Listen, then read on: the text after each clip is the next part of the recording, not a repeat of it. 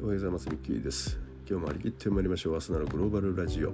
えー、今日もね運気を上げる10か条の中の一つをについてお話をしていきたいと思います。親孝行。これが今日のテーマです、はい、グローバリストの親孝行とは何ぞやということでね。えー、と僕もまあ世界中あちこち回ってね特にやっぱり長期で赴任をする、ね。えー、そこに住んで仕事をするという場面において、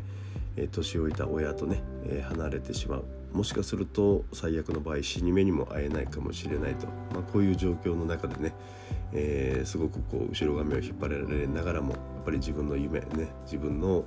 役割を果たすために、海外に出ていくと、えー、まあ、こういう感じのね、え、サラリーマン人生だったんですけども、まあ、幸いね今も元気に、え両親ね、え九州の方で暮らしてくれてますので、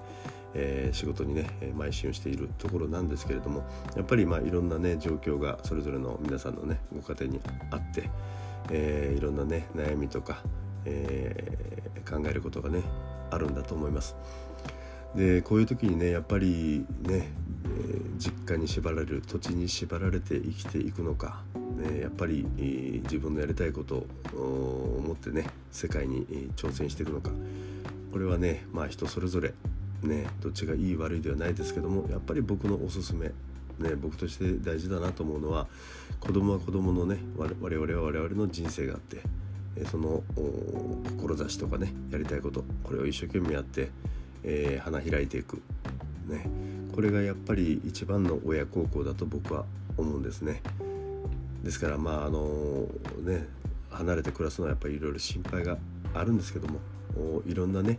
えー、打ち手といいますか対策といいますかやれることもあると思うんですねいろいろやっぱり知恵を出して、えー、率直にそのね親とそういう話をしてあるいはまあこれから 自分の子ともね子供たちともそういう話をして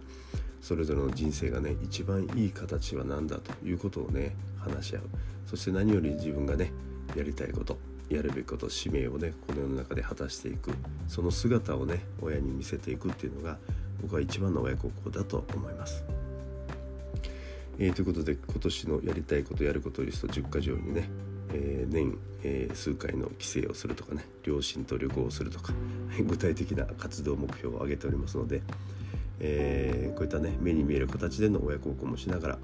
まあ、日々ねこうやって頑張ってるよっていうことのこの波動をね、え伝えていく、ね、時々電話して声を聞かせて、えーあげると。